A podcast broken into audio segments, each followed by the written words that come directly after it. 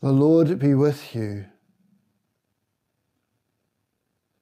A reading from the Holy Gospel according to John.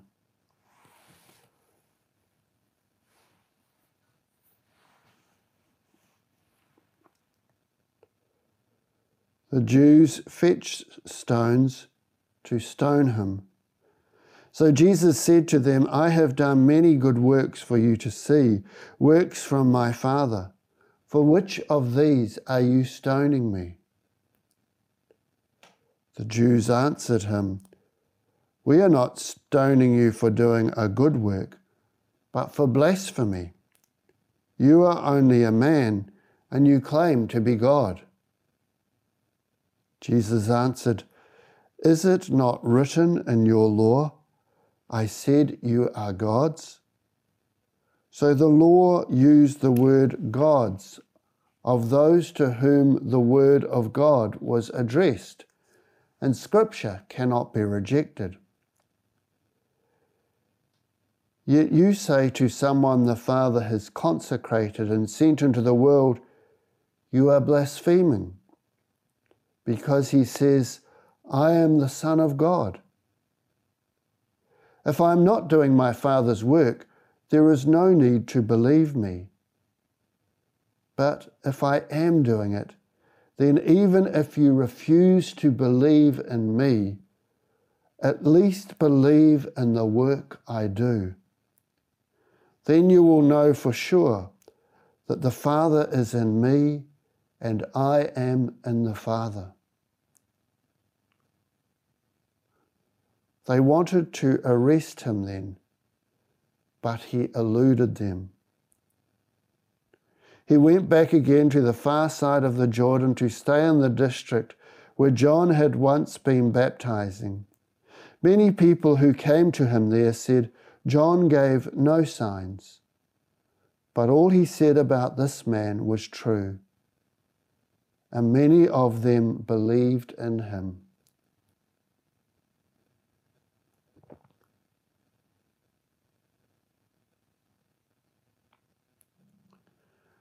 The Gospel of the Lord.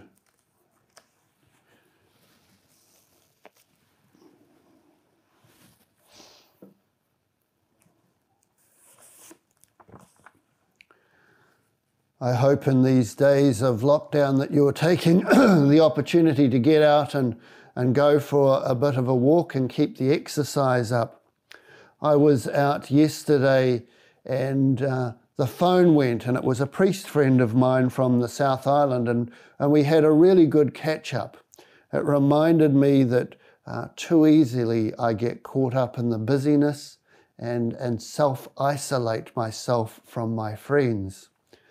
And I think this is this time of lockdown is, is reminding us of this.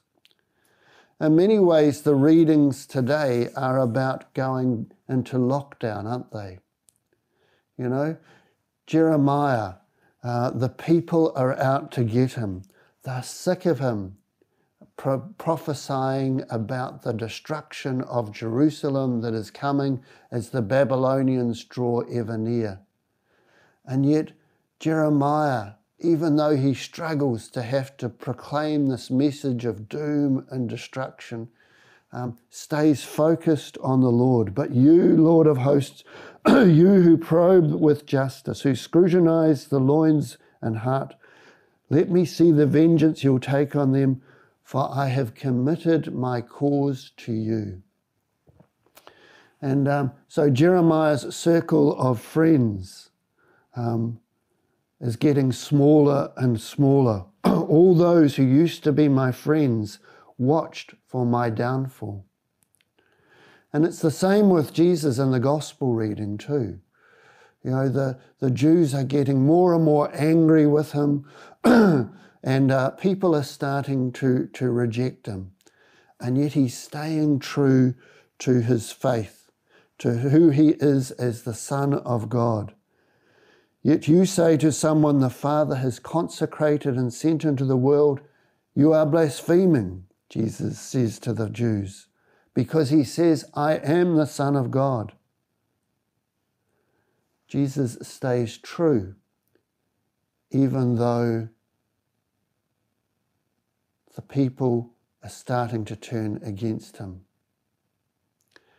As I was walking with and talking on the phone with my priest friend, we started reflecting on a hymn that's in the breviary, the prayer of the church that the priests pray each day. And it starts like this Alone with none but you, my God, I journey on my way. What need I fear when you are near, O King of night and day? More safe am I within your hand than if a host should round me stand.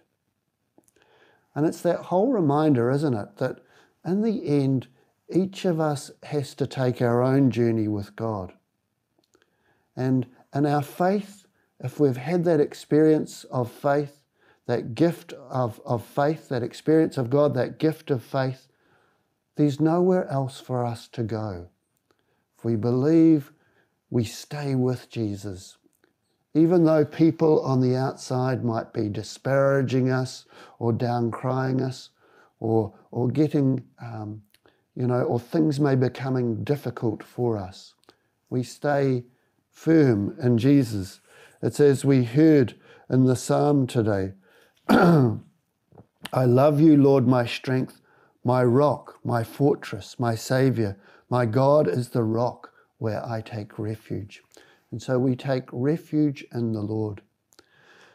I suppose the whole danger of this is that we can self isolate ourselves even more, that we only associate with like minded people, that we only stay with those who think the same way that we think, that we want to uh, keep our faith pure and undefiled.